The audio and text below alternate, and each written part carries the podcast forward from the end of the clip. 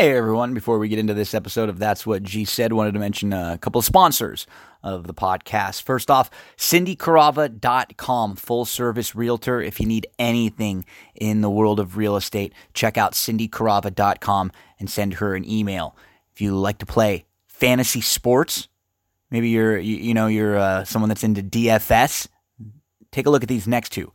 First up, Thrive Fantasy. It's a sports app, and if you use the promo code GINO and you download and you deposit 10 bucks, you'll get a $10 bonus. So give it a check out. Uh, use that promo code GINO. And then Stable Duel. Our friends at Stable Duel are back. There's going to be a free contest on Breeders' Cup weekend. So if you like horse racing, you want to check out a free contest to get into with $20,000 in prizes over Friday, Saturday, check out Stable Duel. Go download that app right now.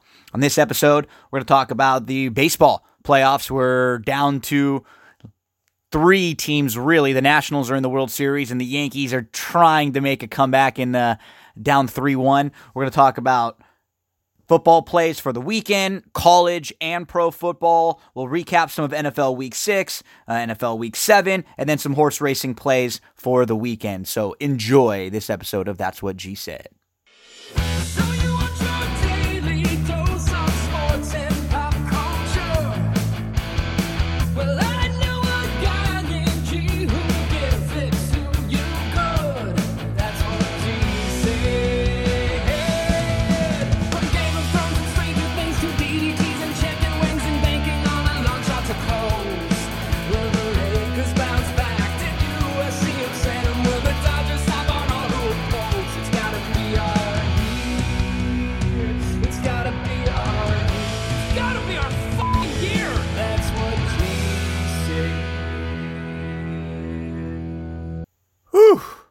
Thank you, Joey.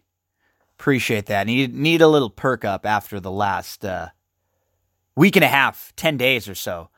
As far as the sports rooting and the gambling are concerned, for me, folks, this was probably going on like the worst ten day period ever. And now remember, I'm talking about sports. I'm talking about betting. I'm not talking about serious life stuff.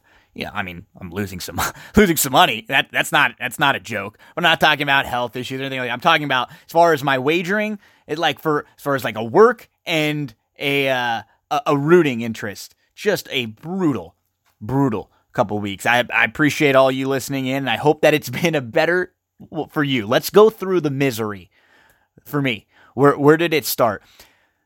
I guess it was two Thursdays ago with the with the Rams when they lost on a field goal. Uh, when they missed a field goal, it wasn't like they they lost to a game winning field goal. They missed a 44 yard field goal to win the game. So that's there. Uh, Obviously, the Dodgers. The Dodgers were the team that I was so invested in every year, but this year in particular, looked like they had a huge shot to get back to the World Series. They're up two games to one in their best of five series. They're up three to one in the eighth inning at home in game five to move on to the next round, and they don't get the job done. USC loses a game to Notre Dame where I mean, USC should have been up much bigger earlier in that game. Five times in a row, got to the 50 and got three points out of that. End up losing by a field goal. So that's that's tough, right? The teams you root for all kind of simultaneously having tough time at the same time, right? Couple losses now for USC to deal with this year. The Dodgers, disappointment. The Rams, obviously disappointment now. They're 3 and 3. But then the wagering. Prior to last week in the NFL, we were 20 and 12 against the spread. Just a, an excellent start. Last week, 0 and 6 in the NFL, 1 and 2 in college. I gave out five horses on the show. We bet them all, the five horses, because they were all the nice prices. So we, we played five horses to win. None of them won. I don't think any hit the board. I don't think there were any in the top three. so all the teams lost. And then from a wagering standpoint, 0 and 6, 1 and 2 in 0 and 6 NFL, 1 and 2 college. All five horses we played lost. It was just brutal. From and from like a volume standpoint, right? I've been alive in pick sixes and big pick fives and big wagers for uh, you know 100,000, 200,000, 500,000. I think 750,000 was the highest I've ever been like alive for one time in a pool where nobody else was alive on tickets and unfortunately wasn't able to cash. So those were from like a life-changing those that was like a worse day. That's something that you'll, you know. This was more of like a volume for it to happen repeatedly over and over and over.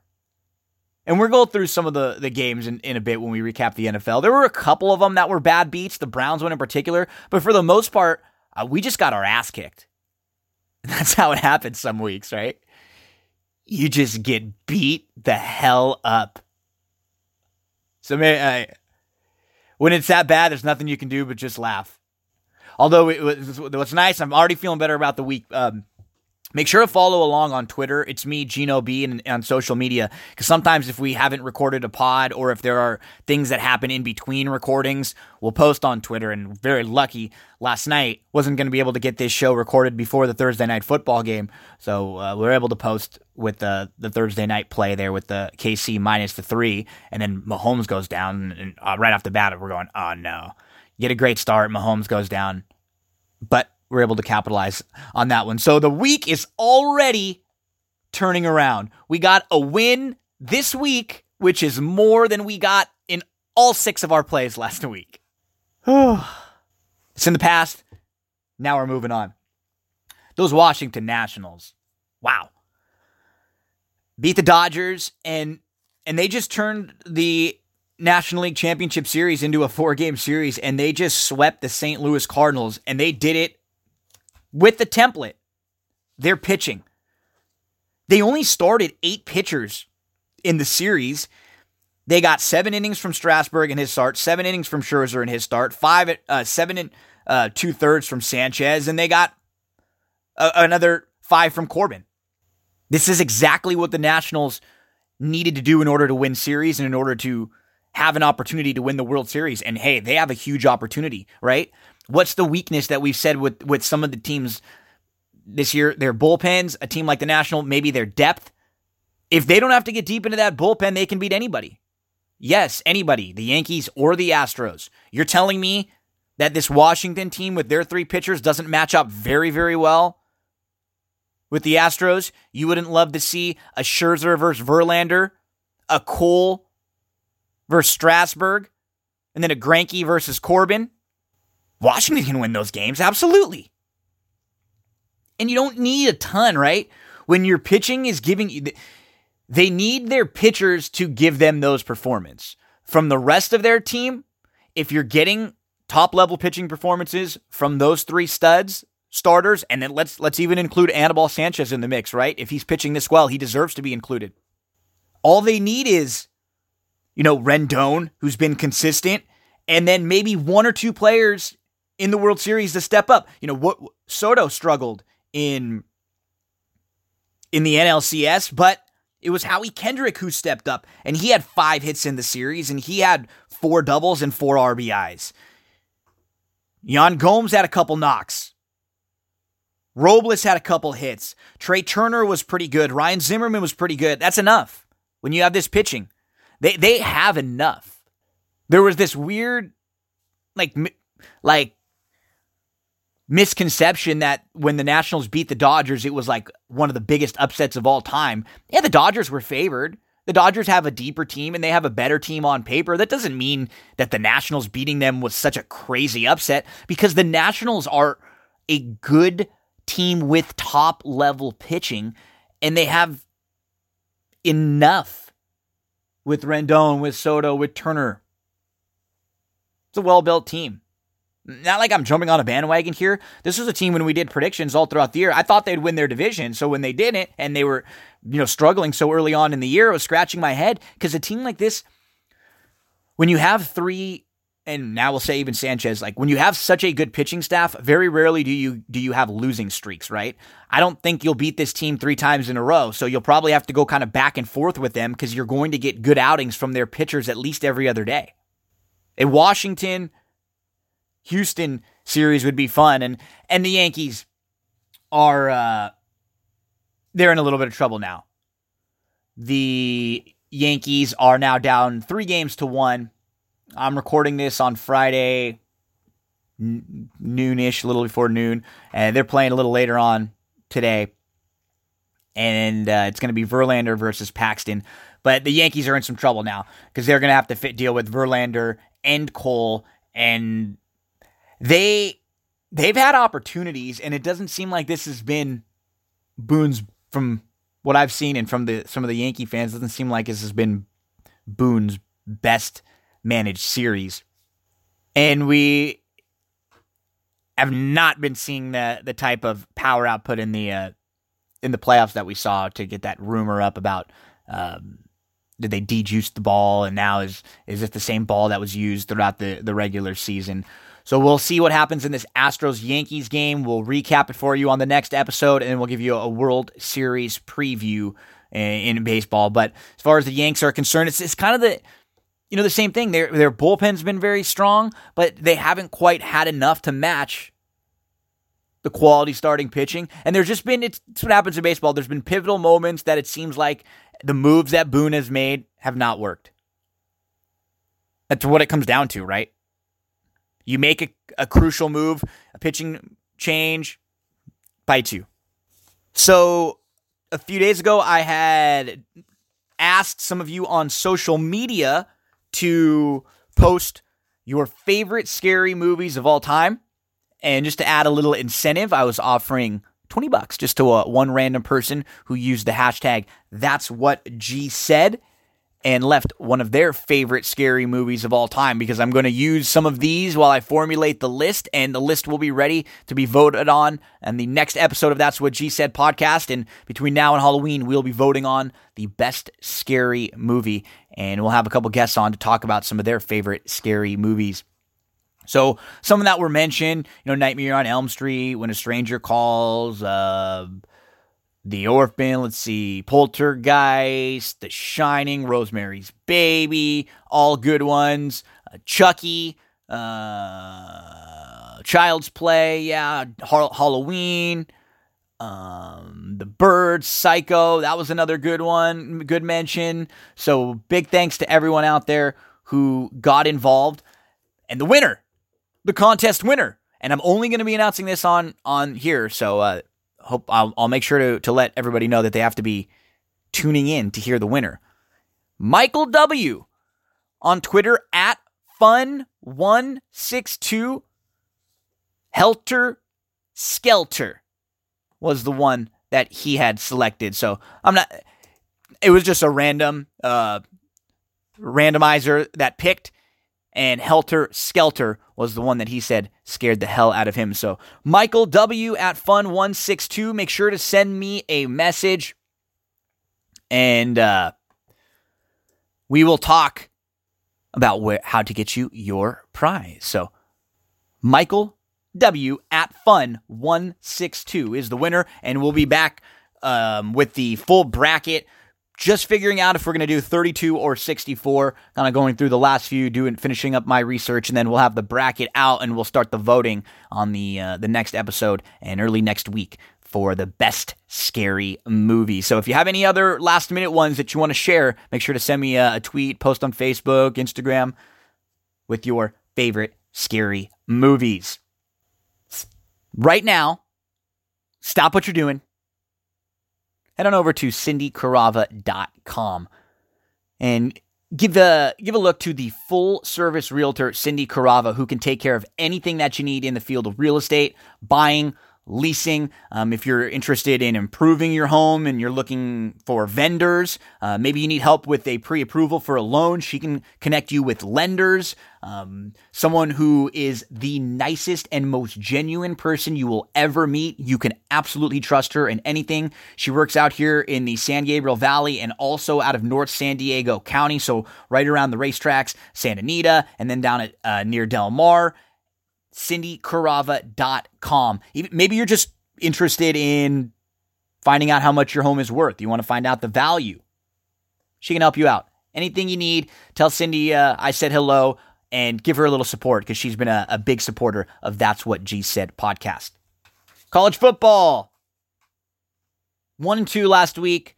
So, God, college football numbers are ugly right now. Nine and eleven against the spread. Two bad weeks really are the ones that killed us. It was last week, and then uh, going, I think, two weeks back, and we just been on the wrong side uh, on college football. Changes this weekend. Just two plays for you in the college football slate. There are a couple big games this week. Oregon, Washington, Arizona State, Utah. So a couple big games in the Pac 12, although that Arizona State Utah game, we say it's a big game, but Utah is heavily favored in that game by uh, almost two touchdowns. I think it's around uh, 13 and a half right now. And then Michigan, Penn State. And what do you do in this game, right? We all know about how bad Harbaugh has been in big games, how bad Harbaugh has been on the road, and now has to travel to go play a, a Penn State team who's looked very good so far this year. Um, that was one that, that hurt us with Iowa. Penn State. I felt like Iowa was on the right side, uh, right side of that game. Nonetheless, this is one I stay away from. I these these big games with Michigan right now. I just I can't get the the good the, right feel for Michigan. But that'll be one of the prime games of the weekend. Uh, USC, as far as my fandom is concerned, they play Arizona this week, and you know I thought USC played pretty well in uh, against Notre Dame last week. Five drives, all past midfield, all to the Notre Dame side. You get three points out of that, and then you're in trouble. USC's able to come back late, and there were a couple bad calls that did hurt the Trojans late in that game, but more than what hurt them, uh, more than the referees hurting them, it was just early on in the game, not being able to convert drive after drive after drive after drive. Some of the games I was looking at Oregon, Washington. Going to be one of my plays this week. So Oregon's going to Washington. Washington's plus three in this game. Oregon is three and seven against the spread in their last 10 road games. This is a very good Oregon team and kind of a different Oregon team than we're used to seeing most years, right? You think Oregon, you think really high scoring team that's going to beat you, like win games, score 60 points, but give up 30. This is a different Oregon team. They have a really, really good defense. Although when you dig into it a little more, they haven't played many great offenses. They've played a couple of good teams, but teams that are not strong offensively. So I think their strong defense might be a little bit over overrated, a little bit overhyped, and they're going to have to play a Washington team who actually has a legitimate quarterback. Uh, Jacob Eason is a first round QB prospect. He's currently the number four ranked quarterback prospect behind Tua, Justin Herbert, Herbert and uh, Jake Fromm. And he actually started at Georgia ahead of Fromm. He was a starter back with Nick Chubb and Sony Michel. Then he got hurt and he transferred. This guy's legit, Eason. And I think he'll be able to score and kind of go back and forth with Oregon in this game. And I think you're going to see two really good quarterbacks going back and forth. This is going to be a fun game, a tight game. I think Washington is a better coach team. They're at home, and that's why I'm going to lean Washington plus the three in here. And I wouldn't talk you off playing Washington on the money line in this spot either. I think they're going to win this game straight up. Um, you look at Oregon, they've also lost their leading receiver. Tight end Jacob Breeland is out for the year. He had 405 yards and six touchdowns in six games. This is the biggest game of the year for Washington, and Oregon is going to have to go up to Washington and play in a really, really tough environment where they proved before they're just not a great as great of a team on the road. I like Washington in here at home plus the three. That's one of my plays, one of my just two plays in college this week. The other play Virginia minus the three against the Duke against Duke, the Dukies, the Duke Blue Devils. This line moved down from five. Virginia lost back to back games. First, they lost at Notre Dame 35 20. They actually had more total yards than Notre Dame and seven minutes more on the time of possession than Notre Dame. Virginia was up 17 to 14 at half. They had four turnovers in the second half and a turnover on downs where they uh, couldn't get a fourth and one at the Notre Dame 32. They basically gave away 14 points on a on two turnovers that were uh, com- uh, score and then set up another score. That game isn't as bad as it looks. I know we we bet Virginia that week, remember? There's no way Virginia shouldn't have covered against Notre Dame. And then last week against Miami, they go at Miami. Virginia has six times inside the uh, in, um, inside Miami 30, and they get just three field goals and only nine points out of that. One blocked field goal and a fumble. They had more first downs, more total yards, and better third down efficiency, and almost nine minutes more in time of possession, and they lost that game. So, two losses that look bad, tough losses. Now you come home. This is their first home game since September the 21st. Virginia minus the three against Duke. Two plays this week Washington plus three at home against Oregon, Virginia minus the three against Duke. Those are the two plays this week. So, NFL week six was a week of penalties, right? It just was every game when I'm doing my rewatches, which I always do kind of like Monday, Tuesday, I'll go back and rewatch all the games from Sunday and Monday. And Giants, like just going through each of the games. Giants, Patriots, big penalty in that game where they absolutely mugged Tate. You know, you go down to the Browns, the Browns got royally screwed. There were like five calls in the Browns game last week that were not penalties that they got called against them. And I understand when you're a team that's been undisciplined and you've been and you've been sloppy to start the year, you're going to get the reputation that you're that type of a team. But the Browns really got hosed. And it's it's one thing for there to be one bad call, but when there's five, six, seven bad calls, it's a little different. Go back and watch that Texans Chiefs game. There might have been the worst call I've ever seen in my entire life watching a game. Travis Kelce was getting mugged, and Patrick Mahomes could see it, and so he knew there was going to be a penalty. So he just threw the ball up in the end zone, basically like a free play, and Houston intercepted it. Well, the referees called pass interference, even though Kelce was not the intended receiver. It should have been defensive holding. Instead, they just picked the flag up and they let the interception stand, and that completely changed that Texans Chief game. I mean, it was literally giving away an interception. It was one of the worst calls I've ever seen in my entire life. I can't believe anybody with common sense. And the thing that makes it even worse in a lot of these games, they're having the time to stop, watch, review the plays over, and they double down on their mistakes. It is getting pathetic. It really is because it's costing lots of people money. And when I say lots of people, I'm not just talking about me, the gambler, or all of us, the fantasy football players. I'm talking about players, coaches, all of them, lots and lots of money organizations, franchises, the difference between winning and losing a playoff game and making it another round, the difference between getting into the playoffs or not, the difference between players getting their bonuses for some of their stats, the difference between players making teams and not getting cut, the difference between coaches getting fired and not. All of this penalties impact all of that. Penalties that are not penalties. And last week was the worst. And again, I think it affected me as a gambler in maybe two of the games of the six that I lost. I'm not going to pretend like I was going to have some winning week if things were different. But there were definitely two or three games that I was involved in where a different call completely changes that game. And I'm sure all of you as a fan and as a better and seeing, you know, and as fantasy football players and just in general, it's getting a little bit frustrating now. And I I feel like because we have such great technology and we're all watching with on great television with um, the ability to freeze and start and stop, we can see everything way better than we ever could before. But so can they. They have the the high definition, you know, technology also, and there's just no room for there's no room for these mistakes anymore.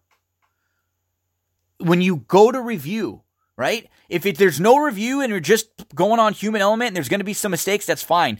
But it seems like when they change the rules and now that they can review uh, uh, pass interference, the referees basically have stuck their foot down now and said, you know, screw you guys. We're not going to make a change and we're not going to we're not going to uh, basically call ourselves out on on missing something and being wrong.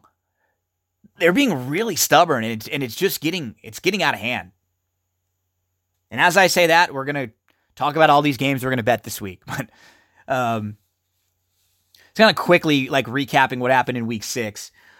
So the Bucks Panthers game. If you didn't watch that London game and you didn't wake up early like I did and see the seven turnovers from Tampa, the six turnovers from Jameis Winston, five interceptions. This was like the worst game he's ever played. This this was unbelievable how miserable it was. And again, an instance where was some of it because of Carolina and their good defense? Absolutely. Was a lot of it because Jameis just was horrible and making throws that he shouldn't have made when he could when he could just throw the ball away, trying to do too much? Yes. That's when I have a tough time gauging, right? How good is Carolina? Because I watched this game and any team playing Tampa would have won this game easily. When some team turns the ball over seven times, like Tampa had more total yards, Tampa was better on third down, they had more yards per play, but they had seven turnovers and nine penalties. That's never going to help. Seahawks Browns game, I mean, this one's going to just sit with me for a while. Wilson is the obvious MVP. I'm not going to pretend like Seattle isn't a good team. They just haven't shown that they're a great team. Really frustrating. They keep getting gifts. Seattle is down 20 to 6 in this game. And they had a first and 24 on their own 13. There was a roughing the passer. Ends up turning into a 35 yard penalty, and it basically gives them a field goal with 10:49 left in the half. So now it's 20 to 9. The Browns punt, and then the punt is blocked. Seattle gets the ball, and they kick another field goal. Now it's 20 to 12. So they were just given a couple couple gifts on a penalty and on a, a blocked field goal. There was a horrible call on a clip from Landry that was not a clip. There was a terrible call on a defensive hold against the Browns that was n- the defender did not touch the Seattle receiver whatsoever. Another roughing the passer call that was not a roughing the passer call. There were legitimately five calls against the Browns that were not penalties. They had nine penalties for 83 yards, and they should have had four, maybe five. I mean, the Browns took the lead 28 25 in this game before Seattle was able to come back and and score a touchdown, take a 32-28 lead with 3:30 left. And Baker Mayfield, got a little banged up in this game. He threw a couple interceptions that really weren't his fault, to be honest. He, he- they weren't, especially the last one. It was a little behind him, but it was right in Hilliard's hands, and it went out of his hands into the arms of the Seattle defender. Another one of the the other uh, interception. Odell and the defensive back weren't and a different defensive back, not the one that was um, that was even defending him, ran into each other. Just some dumb luck for the Browns, and that's what happens sometimes. There, sometimes with teams when you're good, you're rolling, you get a little lucky. I feel like there are three or four teams right now that have just been the real beneficiary of repeated game luck, and that'll probably even out throughout the year. Yeah, that Texans Chiefs game where the Chiefs were rolling early on and and that one play changed the whole game. It was 17-9. They're driving. They had the opportunity to get up again early and it, that defensive should have been a pa- uh, pass interference, then it should have been defensive holding. Instead, they just give the interception to the Texans. It would have been Kansas City ball first down at the Houston 20. Instead, it was Houston ball at their own 20. They come right down and score a touchdown in 17 16 instead of being either 20 or 24 to 9. And then Houston was able to run the ball after that. See, that's the thing. If you don't, if you get up on the Chiefs, you can run the ball. But if you're behind, you can't run the ball. It's going to be a different Chiefs team, though, over these next few weeks because now Mahomes will be out for at least three weeks after the injury that he suffered on Thursday Night Football. And, and that, that's a bummer because Mahomes is such a stud. And he suffered a dislocated kneecap, uh, not significant additional damage. He'll seek options to be sure. The plan is for him to return this season after a brief absence. So they're they're thinking it's actually been as best case scenario as possible for the injury for Mahomes. And and now the Chiefs are five and two. That was a big win for them. You know, they got up twenty to six against the Broncos and it felt like uh oh. Uh oh. You know, it kind of kept if you back the Chiefs like I did, I was like, uh oh. I kept feeling like the Broncos are gonna come back, the Broncos are gonna come back, the Broncos are gonna not when you sack them nine times and Flacco was just miserable. I mean, he was miserable. He was 21 for 34, but he just was slow. He couldn't get the ball away. He was uh, indecisive, just awful. Awful. We saw a battle of the bads in the Redskins Dolphins, which was was fun. I'm glad that uh, I, I'm glad that the Dolphins went for two at the end of the game. They tie, they they score a touchdown. They're down by one. They have the opportunity to tie the game up by kicking uh, the extra point, and instead they go for two. I think. What do you want to do? You're going to go to one and five, one and six? No. If maybe you win the game, you, you pump your team up. You don't want to go to overtime. I, I like what they're doing here, and you know what? They didn't they didn't make it, and it's not really uh, an issue because they want to tank anyways. Vikings, you know, they they for the most part they beat up the Eagles um, last week. They really focused a lot on Stefon Diggs, and now we've seen back to back weeks from Kirk Cousins where the Vikings have picked on bad secondaries. The Eagles' defense isn't bad overall, but their secondary is not very good. And at one point this game was 24 to 3. And when you when you play the Vikings, a team who has such a good defense and they're able to get up like that early on with their defense and then they can kind of tee off on you defensively. They can sit back. You become one-dimensional because you can't really run the ball anymore. So we saw my um, Sanders with a couple receptions for 86 yards and a touchdown. Jeffery with 76 yards for the Eagles, but it was 24 17 with 12 11 left in the third quarter.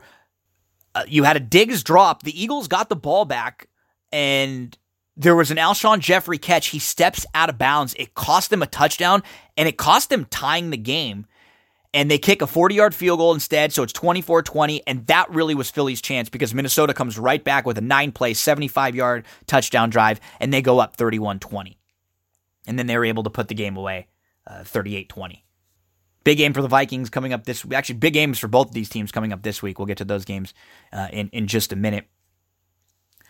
In the Saints Jags game, we just saw that Saints D dominate again, and Minshew struggled.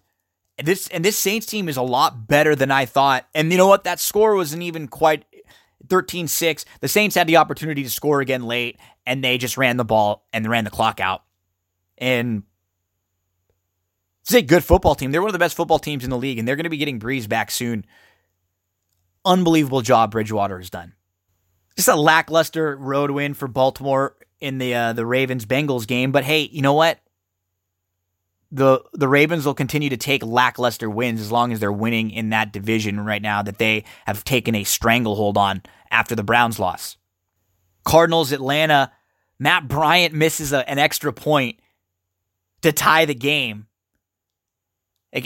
anything that can go wrong for Atlanta will go wrong, right? God, how bad has it been for the Falcons? Unbelievable. And now the Falcons have to deal with the Rams this week. I can imagine that there are going to be some changes being made um, soon in Atlanta. And I, do you think they fire Quinn mid? I mean, he's on he's on all the lists of like next head coach to get fired. You'd imagine. I mean, that's brutal. You tie the game with a minute 53 left. You think you tie the game, and you miss the and you miss the extra point. Just rough. Rough. 49ers, you know, they beat up the Rams on the scoreboard and they beat the hell out of the Rams in the second half. And I watched this game and the 49ers defense is excellent. Um, but the again, and I'm it's hard because when I when I have these discussions, like every time I watch these good teams, these teams that have done well so far this year, like I watch the Patriots, I watch the 49ers, I watch Seattle, and I think a lot of it has to do with those teams, but a lot of it has to do with who they've played also, right? And I don't know if it'll even out or not, and maybe these teams will all win 13 and 14 games and they're some of the best teams in the league. But when I watch this 49ers game, right? Great start for the Rams. They force a three and out sack on third. They get the ball on their own 44 to start. They just run the ball right down the 49ers' throat. Nine yards, 10 yards, seven yards, nine yards. Inside handoff to Woods. Brown for five. Woods for an eight yard touchdown. They're up 7 0 right away. 9 17 left in the first. And then the 49ers come right back with a long touchdown drive. They get a big third and eight for, uh, they pick up a big third and eight on their own 38. It was a Rams offsides. It actually made it a third and three. So again, they get a little lucky there, right? Offsides. Instead of a third and eight, it's a third and three. negates a sack.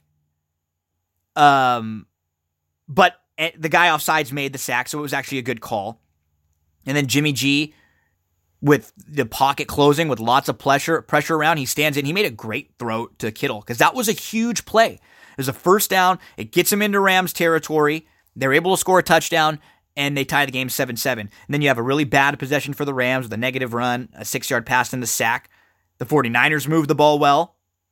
There was a deep flea flicker that they, they dropped. Actually, they had an opportunity to get maybe some more points there on the board. And then they hit Kittle for a big pass, first and goal at the seven, third and goal at the one. And then Jimmy G was just off on a timing route, so he throws an interception. So some squandered points there for the 49ers. The Rams start to move the ball. They pick up a couple first downs, and then Goff badly misses Woods. And then a holding penalty that hurts the Rams, so they shoot themselves in the foot again. Were, was the miss to Woods and the holding penalty, maybe the holding penalty because the, the 49ers defensive line is so good, but the, the, the miss to Woods was just a miss on Goff. 49ers go three and out. They punt from their own end zone. Then the Rams, they get the ball from their own in, from the in, from the 46. They're at the 46. Darrell Henderson, 22 yards and 14 yards and 4 yards. He gets down to the 1. It's third and 1 and fourth and 1 and they get stopped. Credit to the 49ers, but again when you have two drives and you have two chances to get a yard for the the Rams and you just can't do it. It's first and 10 in mid uh, at midfield for the 49ers. And Littleton drop for the Rams drops an interception, wide open interception, right? So the Rams had a chance to go up 14-7, third and goal and fourth and goal at the one. They can't do it. 49ers get the ball. A pick six would have put the Rams up 14 to 7. And Littleton drops that. So you see what I mean with in these games like like this after the Littleton drop, it was complete domination. Complete domination for the 49ers. But prior to that, the Rams had an opportunity to, to, to change the script on this game and to make it a different game. So what I when I watch the 49ers play, I'm I'm impressed with them because of their coaching, because they they don't seem to get rattled and they have a great defense and they can run the ball. All positives. And so when I and what I end up doing every time I watch them play someone, I get a little bit more disappointed with with the team that they played because of all their like self-inflicted wounds. There were a lot of reasons that the the Rams shot themselves in the foot in this game. You know, we've mentioned a bunch of them already. After that though, total beatdown for the 49ers. That's what a good team does, right? That's what a well coached team does. They make adjustments, and the Rams have not been making very many adjustments this year. Sean McVay is not, I mean, he got thoroughly outcoached in this game by Shanahan. In my, obviously, Shanahan has to be, uh, right now in line for absolutely for coach of the year. I'm so impressed with what he does with this squad. Final score of this game is 20 to 7.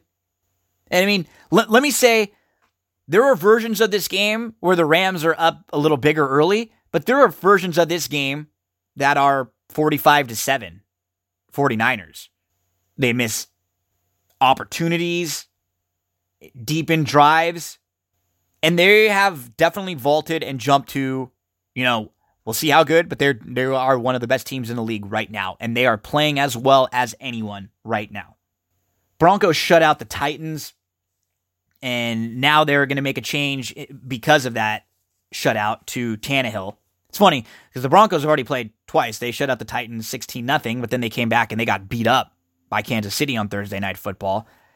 The Jets with Sammy Darnold with a big win. How about that? Beating the Cowboys. Darnold looked good. And one thing that not enough people are discussing is the Cowboys defense is really struggling this year. This Cowboys defense that has been so good and was thought to be so good, they're currently ranked 25th in defensive efficiency, and that's being ranked 25th based on who they've played so far. Unbelievable cake schedule for the Cowboys to start the season. So their defense should be a lot better. And you know, that's that's something that I don't think a lot of people are talking about when they're talking about some of Dallas's struggles. The defensive end the Steelers Chargers game that was 24 17. And honestly, it really wasn't even that close. The Chargers did have an opportunity late in that game, but the Steelers were beating them up throughout. And the Chargers' injuries are just piling up and piling up and piling up, and they've, they're becoming too much now. Uh, what, what we're seeing with some of these teams that, that we expected to be better, teams that were good last year, uh, even I'll even throw Kansas City in the mix, even though they won um, Thursday night. Kansas City with the Rams, with the Chargers. Some of the major ma- one one major issue that all of those teams share is their offensive lines are not very good. And they're not nearly as good as they were last year, and they're not giving them enough time. Plain and simple. And then that Packers Lions game. What a horribly officiated game that was. That was embarrassing that multiple times there were complete phantom penalties called against Detroit. I think there were three when I went back and watched that were just horrible, abysmal calls. And that's that is the difference between winning and losing. A lot of these games and a lot of these teams are evenly matched. We look at the point spread. Some of these games, they're two, three points. So when a team loses by two and there were two or three bad calls, those are the difference in the game. The Lions got screwed. And this will give us the transition kind of into this weekend because they they have a huge game coming up this week because you look at the Lions now and the, there's back-to-back weeks now or the, the week against Kansas City and and then this week against the Packers where they they were on the wrong side of a, a lot of calls. And how will Patricia get this team to rally? Can he rally them or is this going to be something that they were dwelling on? Are they still talking about it or did they say, "You know what? Screw this. Let's move on to the next game now." We have to deal with the Minnesota Vikings team coming here to play us in a big division game. Here are the games this week. Cardinals at the Giants. Giants minus three over under in this game is 50 and a half. I I would lean to the Giants in here. Uh, everything that we're hearing is that the Giants are going to be healthier in this game.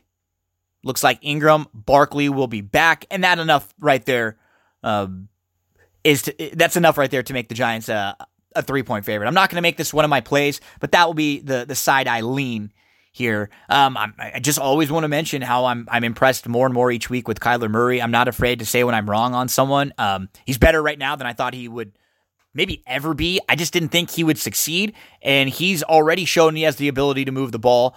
And he's won a couple games. Now let's see if he can, go on the road and win a game that he's not quite supposed to win. And this would be a, a small upset. I'm leaning Giants minus the three, but it's not going to be one of my uh, four plays today. I'll, I'll end up having four plays. Second game, Texans at the Colts. And this line is minus one. It's moved down from like minus two, minus two and a half. It's down to minus one. This will be one of my four plays this week. Indy is coming off the bye. They are very well coached and they're getting healthy. Darius Leonard and Gathers look like they're going to be coming back that's going to give their defense a big, big boost. And if there's going to be a tight divisional game, I'm going to lean towards the better coached football team, which I think is Indy and Frank Reich. I think you're going to get lots of Marlon Mack in this game. He's going to be healthier with the week to you know not get as banged up off the bye. Remember he had some a lot of small issues early on in the season. Houston offensive line has looked great, the Texans, but they're going to be missing a piece to their offensive line now. They're going to be without Tytus Howard. And when your offensive line is rolling, they've had back to back games where they have not given up a sack. And Deshaun Watson is 7 and 0 in his career in games where he's had less, where he's been sacked less than two times. It's happened in back to back weeks now. You just want to have that offensive line and, and the cohes- the cohesion. You want them to be the same starters playing together. And so any change in the line, I think, could hurt Houston a little bit this week. They're also coming off a big win against uh, KC. Both of these teams are actually coming off a win against KC. I'm leaning Indy minus the one at home. I think they're going to have this team well scouted. Frank Reich did a great job against Deshaun Watson last year. It seemed like each game time they played them, they uh, they did a better and better job. So I'm leaning Indy in here. That's going to be one of my four plays this week. Indianapolis Colts minus one against the Texans. Dolphins at the Bills. My uh, Miami is a 17 point underdog in here. Buffalo is a solid team with a good defense, but Buffalo should not be a 17 point favorite against anybody. I'm sorry. They just don't score enough. Offensively, they, they don't. So uh, they could gr- absolutely get a couple defensive scores in here, but I'm staying away from this game. Uh, I could see this game being like 30 to 6. I could see this game being like, you know, 20 to 6. Um, and at 20 to 6, you don't cover. Right? So stay away from me in this Buffalo game. The over under is 47 and a half. I mean, I'd lean under. Just yeah. Not not uh as, far as the uh no, excuse me. I, I had that written down wrong. That's why I was like, what? 47 and that's 40 uh 41 on the on the over under. I was like, what? That's that's way too. long." My my mistake writing it writing it down wrong. So I was like, yeah, I'm definitely gonna play over uh, under 47. Gino, dipshit. How about you write that one down wrong? Um, Vikings Lions. This is a game I like this week. Gonna be one of the the plays for me. Detroit's coming off those tough losses to Kansas City and to Green Bay. Now they're home against the Vikes.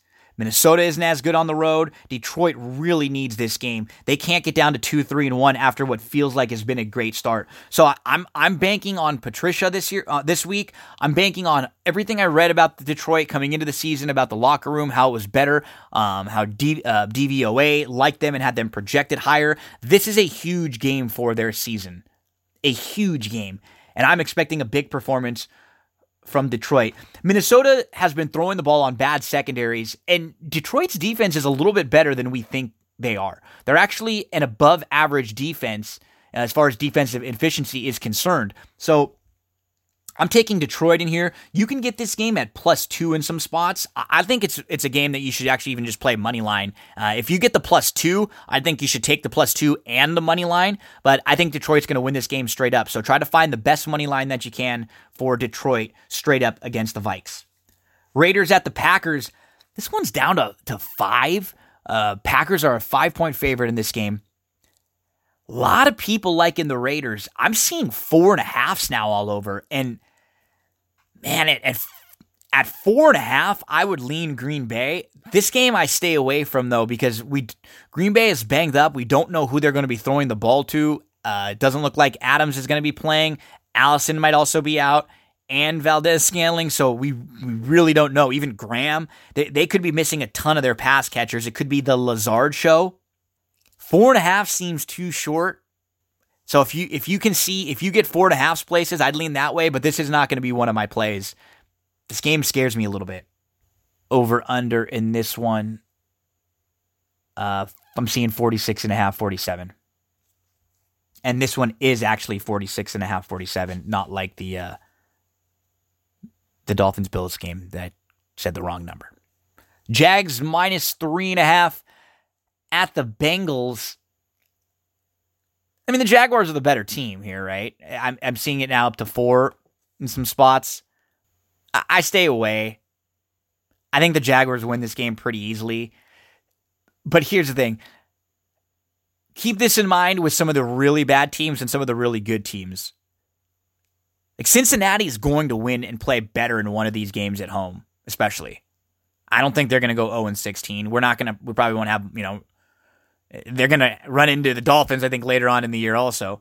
But even the really bad teams end up winning a couple games at home. So these 0 for teams, keep an eye on them and the teams that are undefeated. Like this week, San Francisco and the Patriots have, you know, what look to be on paper pretty easy games, but one of these weeks they're they're just not going to things just aren't going to be hitting on all cylinders.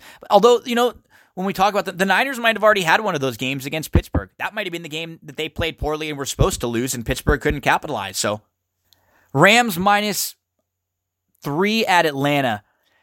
I'm seeing a couple two and a halves, and at two and a half, I would really like the Rams, and even at three, I would still lean towards the Rams, and then you know at three and a half, I'd start to take Atlanta. I just don't know how you can back Atlanta right now it's just kind of like expecting them to bounce back one of these weeks. Their defense is absolutely pathetic. And the Rams went all in. You know, they they made a couple trades. They have to win right now in this next year and a half. The Rams cannot lose another game. They cannot. Like, if you think there are problems for the Rams right now, if they lose to this Atlanta team, then shit's really going to hit the fan. 49ers. Crazy. Would you imagine if just like six weeks ago, if somebody told you that the 49ers were going to be a 10 point favorite on the road? You just said, huh? But they should be. I think they're nine and a half. I'm seeing like at under 10, you absolutely take San Francisco. I think at over 10, I would lean on the Washington side. This won't be one of my plays. But how do you like how is Washington going to move the ball in the San Francisco defense at all? They're pretty pumped. They're coming off a big win last week against the Dolphins, but I just don't see how they move the ball at all on this 49er defense. What scares me about a game like this is I could see this game being like if it was, you know, 20 26 to 10 and then Washington gets a late garbage touchdown. That doesn't mean anything and then all of a sudden it's 26-17 and you lose. That's what scares me about playing the San Francisco side of this game. Not that I, I think San Francisco is going to lose this game. Just that it's just high for a team because we, we don't think of San Francisco as an offensive juggernaut. It's kind of like the same with the Bills game, right? We don't think of these teams as teams that are going to score 40 points offensively. You know, maybe they'll get a defensive score or two, and and maybe that's built into this line here. Maybe that we we might get a pick six or um, you know a fumble return with that bad Washington offense. Chargers at the Titans. Titans are up to minus two and a half. If this got to minus three, I would play the Chargers. I mean, we're talking about Ryan Tannehill here. We know Ryan Tannehill. He's not great. And this Titans team is nothing to write home about. They're such a Jekyll and Hyde team. I just, I steer clear of most of their games. The only time I play Tennessee games really is when they're coming off a big win and I'll play against them. Other because I know they're not consistent. Other than that, I never know when they're coming off losses if this is like they could win this game by 40 and it wouldn't surprise me. But at 3, I would go at plus 3 I'd lean to the Chargers. So if you can wait around and get this at plus 3, I'd lean to the Chargers. Ravens at Seattle. This is this is down to plus three in some spots. Like at, at plus three and a half, I would have been more on the Baltimore side. But at plus three, I don't like it as much for Baltimore. What I do like in this game, and it will be one of my four plays, I'm going to play the over in this game. The over under is 48 and a half. I played it at 48 and a half, and if you can, if it goes down to 48, absolutely play some more. But I, I don't want it to go back up to 49, so I still, I'm, I'm okay with playing some at 48 and a half. These two teams are just really good offenses and not great defenses, right? Like plain and simple. Seattle is the number three ranked offense, and Baltimore is the number four ranked offense in efficiency. And they are the number 18 and 22 ranked defenses. Even one, and this is kind of what I was saying about the Cowboys too. Even when you look at their schedule, right? Baltimore and Seattle, their defenses should be ranked higher. They should be better based on who they've played. Seattle played Cincinnati, New Orleans with the Teddy Bridgewater, um, Arizona, and Pittsburgh. Not great offenses, any of them. And Baltimore played Cincinnati, Miami, Arizona, and Pittsburgh. Not great offenses. These two teams' defenses are bad. I mean, the Browns went up and down on Seattle last week. The Browns could have and should have scored 40 plus points in that game if it weren't for a bad, bad fourth down, like a bad, bad fourth and goal call by Freddie Kitchens and just a unbelievable like goal line stance there. Like Seattle should have lost that game to Cleveland. Seattle should have lost to the Rams because they survived a missed field goal in the last play of the game. They very easily could have lost their first week of the game, uh, their first game of the year in week one to Cincinnati. And Seattle got the crap kicked out of them by the Saints. They got beat up. So I don't think either of these teams are that good, and I don't think either of their team these teams' defenses are that good. I'm playing over. Over is going to be my third play in here. 48 and a half. Saints at Bears. This is up to plus three and a half. And I like I really want to make New Orleans a, a play at plus three and a half. But there's something that scares me about this game because it just looks a little too easy at plus three and a half. I think Trubisky's coming back. The Bears have a great, both of these teams have really, really good defenses. I'm worried that one of these games we're going to get just a bad Bridgewater game where he, where he, a couple turnovers, maybe an interception. If New Orleans gets behind, they won't be able to run the ball as much. We don't know if Kamara is going to be playing or not. At three and a half, I'd still take New Orleans, but I'm not going to make this game one of my plays because this one's a little weird to me. It scares me a little bit. The Philly Dallas game also, I think it's, it's pretty right on. Eagles are at the Cowboys. Cowboys are minus three in that game. The over under is 49 and a half. 49, 49 and a half, I'm seeing. Both of these teams need this game, right? I mean, Dallas has been really, really bad. And they've been bad against anyone with a pulse. They just beat up on weak opponents early and everyone was ready to crown them. Now, I don't think they're as bad as they've as the, the script has flipped. So what makes this game hard is that both of these teams are coming off of, games where they on paper got beat up a little bit. I mean, Dallas was down for a while in that game and I mean, that was a they were a big big chalk losing to the Jets. Stay away game for me. I- I'll enjoy watching this game. I, I think the Eagles, I, I'd lean towards the Eagles. I, I just think overall they're the better team. And Dallas has got a ton of injury issues to deal with. We don't know who's going to be healthy for them. And Cooper would be a huge, huge loss. So stay away for me in this Eagles Cowboys game. Fourth play is going to be the Jets. To me, this is just too high. I think this game should be like Patriots minus seven, eight. It's 10. You can get the Jets plus 10 at home. And a lot of people, like a lot of sharps I'm, I'm reading and hearing, are liking to play the Jets right now because they think they're just undervalued based on their overall record. When you look a lot at a lot of their numbers and a lot of their statistics, they're they're talking about a team that was being quarterbacked by Siemian and Falk, and they had a lot of injuries to deal with. Well, now the Jets have Darnold back, and when you look at the Jets defense, it's actually ranked number 16 and it is a an above average, a positive defense as far as efficiency is concerned. They lost Mosley in week one, and and they've had to play the Patriots, the Cowboys, the Bills, the Browns, and the Eagles. I mean, the Patriots with a really good offense, the Cowboys with one of the best offenses, the Eagles with a fine offense, the Browns can move the ball too. So they've played a pretty tough schedule and they still have an above average defense based on that. Patriots are a little bit banged up. This is a divisional game. Same type of thing with you know any of these big spreads. The Patriots could be up by by 16 points here and the Jets could get a garbage touchdown. But I don't think this game is going to be like that. I think this the Jets team is going to play them feisty and and tight. I think the Patriots will squeak out a win. I think it'll be like a touchdown win for the Pats late with the the Jets like have an opportunity to drive and tie and maybe they can't get in. So the Jets will be the play plus the 10. So four plays this week. Overall, 21 and 18 against the spread. Ugh. We were 20 and 12 and then went 0 and 6 last week. And we were able to get back on the winning track with the Thursday night football game with KC. So 21 and 18 against the spread, four games this week. Lions. Let's play the Lions money line. Um, if you can get plus two, I think you take the plus two and the money line and play both of those.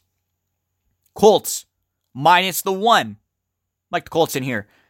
Baltimore, Seattle over 48 and a half. If that thing gets down to 48, jump all over it also. But if you see the 48 and a halfs, take some of that. And then the Jets plus the 10. Take the Jets in there plus the 10. Four plays for me so far this week. Hey, NFL underdogs this year. 55 35 and 1 against the spread 40 20 and 1 on the road numbers are close to that depending on you know what numbers you're looking at they might be off a game or two you figure that'll that'll change a little bit. Uh, but this week we have uh, a good a good four pack for you, and we'll try to uh, we'll try to get back into the winning weeks. Didn't like that losing week last week. Yuck. Football fans, and really sports fans in general, there's a new DFS app for prop betting, and it's called Thrive Fantasy. So if you are someone who likes to wager on prop bets, you'll like this. If you are someone who plays DFS, maybe you play DraftKings or FanDuel, you'll like this. Go check it out right now.